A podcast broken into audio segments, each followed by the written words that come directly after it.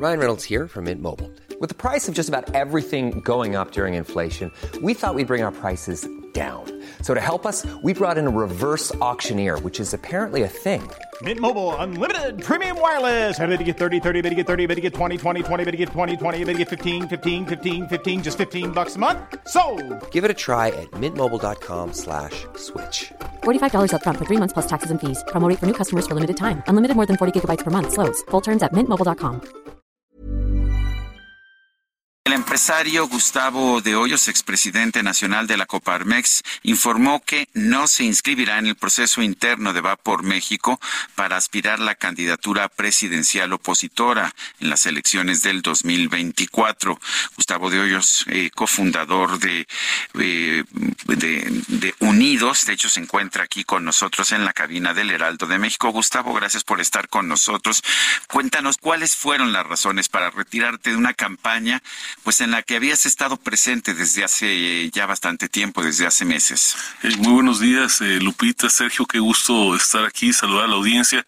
Eh, empiezo diciéndoles que estoy muy estimulado porque ha logrado la sociedad civil primero, hace algunos años conformar una coalición opositora, llamarla. Segundo, defender eh, la democracia exitosamente en 2022 y 23 y ahora incidir en el proceso de selección de la candidatura presidencial.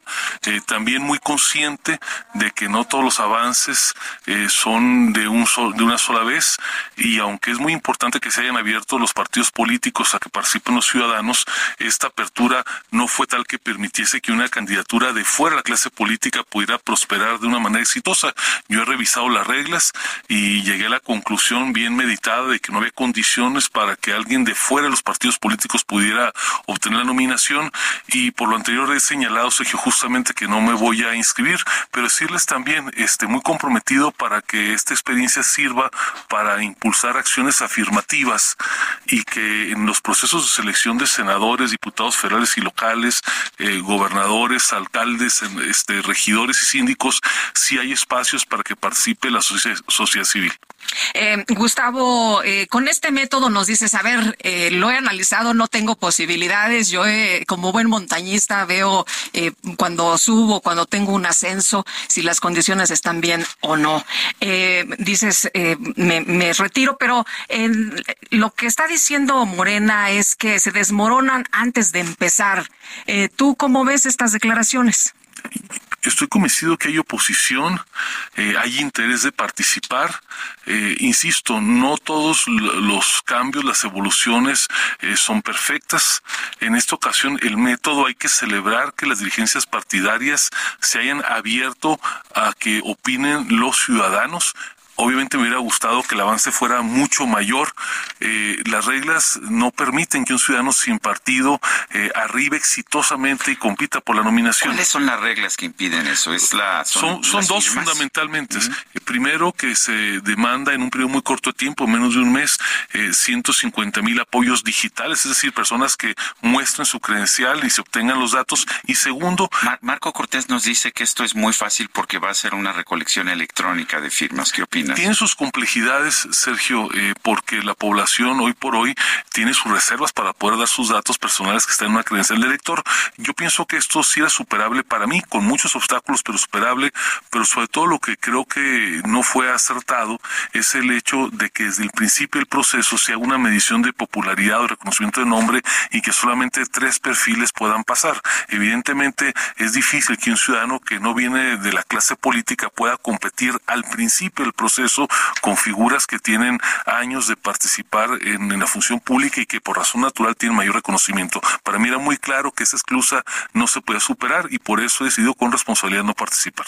Eh, ¿Qué va a pasar ahora? ¿Vas a seguir apoyando? ¿Vas a seguir, eh, pues, eh, a lo mejor impulsando algún candidato que, que sí llegue a la final? ¿Qué, qué sigue ahora? Totalmente comprometido para impulsar la alternancia en 2024. Yo creo que ya nos toca cambiar de régimen y en el camino de ello voy a promover con todos mis recursos, con toda mi capacidad, que los ciudadanos que no pertenecen a ningún partido político, pero que tienen liderazgo real, sí tengan oportunidades en las postulaciones para el Senado, para las cámaras de diputados federales y locales, para las gubernaturas, la regiduría, las sindicaturas. Es decir, hace falta muchas candidaturas de ciudadanos ajenos a la clase política dentro de la oposición.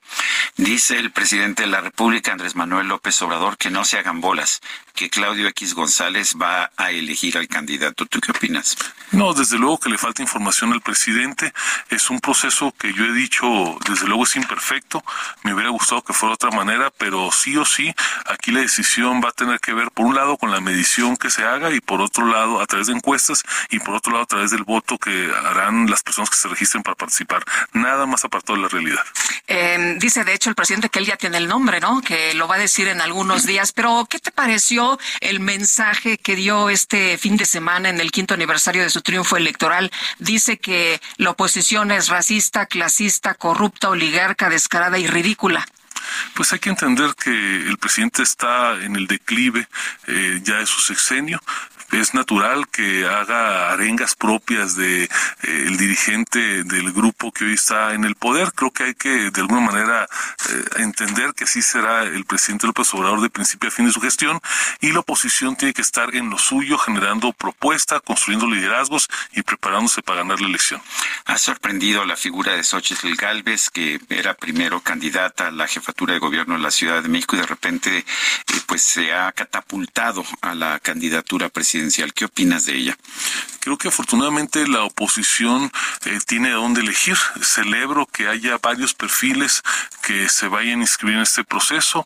El de Xochitl, desde luego, es uno, el de Santiago Krill es otro, este es el de Enrique La Madrid y otros más. Así es que me parece que hay que celebrar que, contrariamente a lo que dice el oficialismo, si hay oposición, no está moralmente derrotada, el interés se está despertando en el proceso, más allá de que yo no pueda participar por lo que ya he mencionado, y estoy convencido que esto nos va a conducir primero a una elección que de ninguna manera está definida con anticipación y segundo que nos conducirá a la alternancia en 2024. Entonces no está definido el 2024, todavía hay competencia. La oposición decía el presidente este eh, sábado ahí en el eh, Zócalo que no va a llegar lejos.